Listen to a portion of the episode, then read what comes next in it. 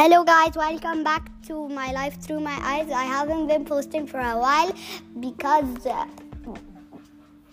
I stopped for some reason, and then and now I want to continue. And this time we have a special guest. Hello, hello. How are you guys? I'm sure you don't recognize my voice. It's Yara from La Joie de Vivre. Uh, and today we're going to have a very special conversation with his life through his eyes. Okay, so the first thing we're gonna do is talk about la joie de vivre, and uh, and we're gonna ask Yara some questions about it. So, first question: Why did you name it la joie de vivre? Well, first of all, la joie de vivre means the joy of living, and it's all about positive living and simple living, and it happens to be the way I would love to live. Um, actually, the, I came across the name uh, when I was sitting in my balcony, and uh, which is a very special place for me. I came across uh, a book. It's called La Joie de Vivre, and it got me super inspired. So I decided to call my channel La Joie de Vivre. And again, it's all about being simple, being loving, being kind and just being pretty much just I am who I am and you are who you are. Okay, thank you. So, um, basically, if any of you are like, you're mostly parents, yeah, and like adults, go uh, look at La Joie de Vivre and then uh, you're probably gonna like it because it's adult type. Uh, uh, anyway, next question what got you like wanting to make a podcast? What got you inspired? Well, um, you know, uh, I was going through a rough time. I had a very, I like a very severe health incident, and it got me thinking. So I kind of quit my job, sat at home, just wanted everything to slow down for a minute until like I can catch my breath and I can recover. And through my recovery, I got inspired by the way one recovers, one recovers by slowing down and by being simple and by keeping things like beautiful around us. And as a fact, we're never alone in anything. Like it's never just me that is sick or just me that is going through a hard time. It's usually me and so many other people.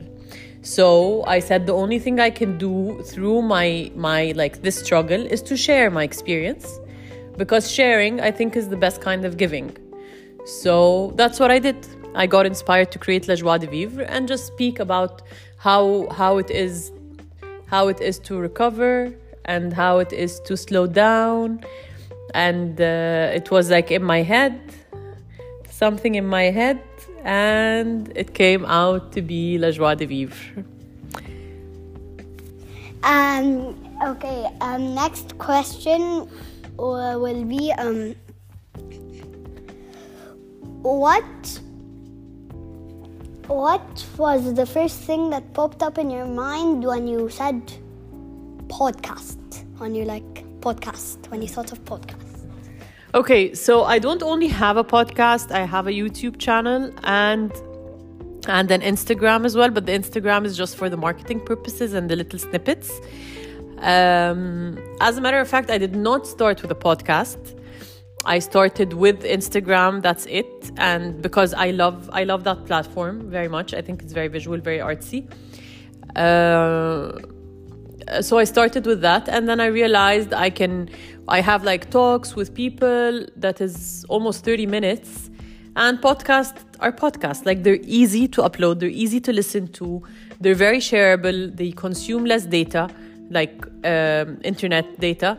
So I said okay I need to make a podcast and make a YouTube channel for the long version of stuff for for the long version of the talks and here it is Okay, so you wanted to like make stuff to entertain the people and not bore them and stuff? Yeah, not just entertain them, like make them think. I wanted people to stop for a minute and think and listen.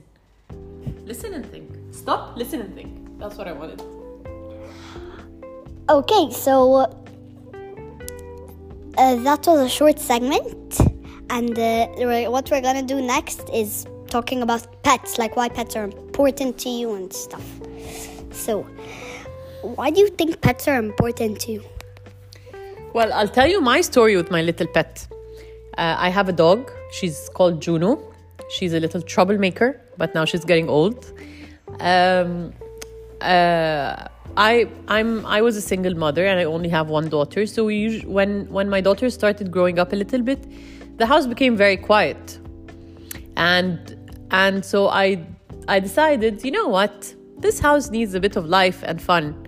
So we adopted a dog. We called her Juno, and seven years later, she's still our little crazy Juno. Okay, what do you think?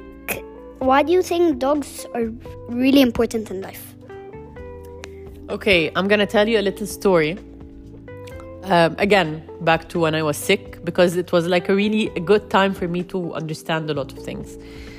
Uh, when I felt sick, the only, not the only, and a lot of people were like there for me, but Juno actually stayed by my bed every single day for the entire year. And she was so sad and so kind. She would jump up the bed and just sleep on my chest and to comfort me and to make me feel well. And honestly, right there and then, I realized that it like dogs are truly, truly man's best friend. Okay, so there you have it. Dogs are really important in life. If you if you're scared of animals, it's totally fine. You have you still have a family and stuff, and that they can take care of you. And but pets are really just they they entertain you. If you're ever bored, if you're going through a hard time, they can entertain you and they can cheer you up, and you can just play with them. And if you're bored, you can walk them. And yeah. And why do you think why do you also think people should why why do you think that cats are really good too Oh, cats are the cutest. Well, you know what? In civil in, in ancient civilization, like the Egyptian ancient civilization, they used to worship cats. Yeah. Uh, and I'm sure that's for a reason, because cats are very special beings. And they can actually, you know, how when you hold a kitten, a kitten or a cat, and you just pet her, or maybe she just purrs around you, you relax just like that. If you like cats, if you don't like cats, probably you're gonna freak out. But, but I think they're very, very special. And the only reason why I, don't have a cat is because I got a dog first, and I'm pretty sure Juno is gonna be like a bit hesitant to befriend the cat. basically all dogs except for dogs that are actually actually actually actually trained like really trained like all dogs should be trained but if you want a dog to be friends with a cat you have uh, cat you have to train them train them train them so hard and yeah and also And you know, it works very well when you get the kitten very small because dogs are very caring by nature. So when they find something small, they kind of feel kind around it. They don't they don't feel aggressive around it or threatened. So that's another trick. That is true. Uh, and cats are really also really hyper, like really, really hyper. Why do you think that? Why do you think like dogs and cats are like the main, the main pets? Like, why can't it be like a bird or anything like that? Why does it have to be dogs and cats? Why do you think? Well, I think the most interactive home, yani like most interactive domesticated pets are cats and dogs. Or dogs first and then cats. Birds, they're cute to have around, but they're not very interactive. You don't can't walk your bird. You just kind of uh, kind of gently put some seeds. no, you can't walk your cat, but your cat can walk around the house and like go out inside and come. Like the birds are are not the birds are just you know you they kind of just sit there so as turtles so as fish so you know i think the most fun pets are cats and dogs but they are also the most responsibility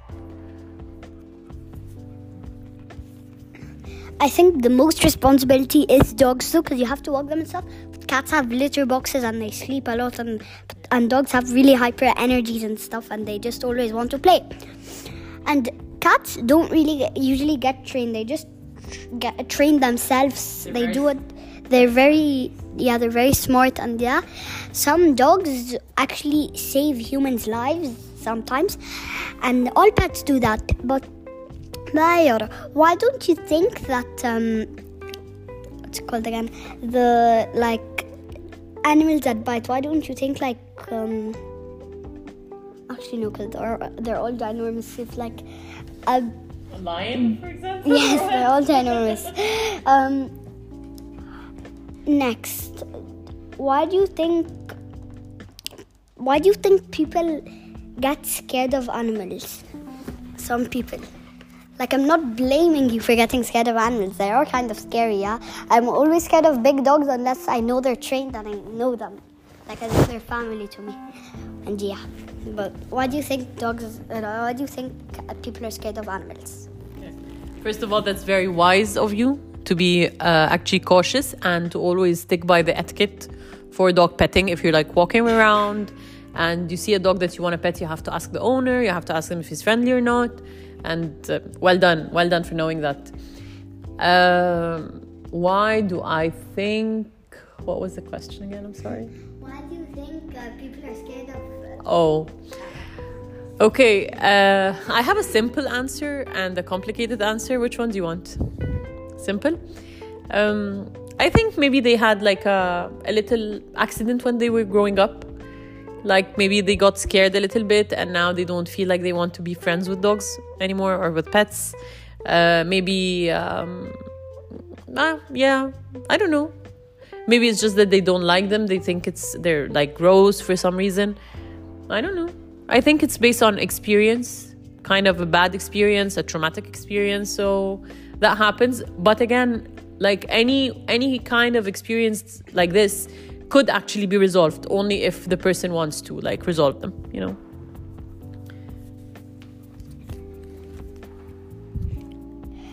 Okay, that will be it for the podcast because we went over the time limit. It's supposed to be like six to ten minutes probably, and now we're in the twelfth minute. Thank you for uh, joining us in this uh, week's podcast. Remember, we're post we're posting every every Saturday. Okay, remember. I'm gonna continue my podcast. Thank you and bye.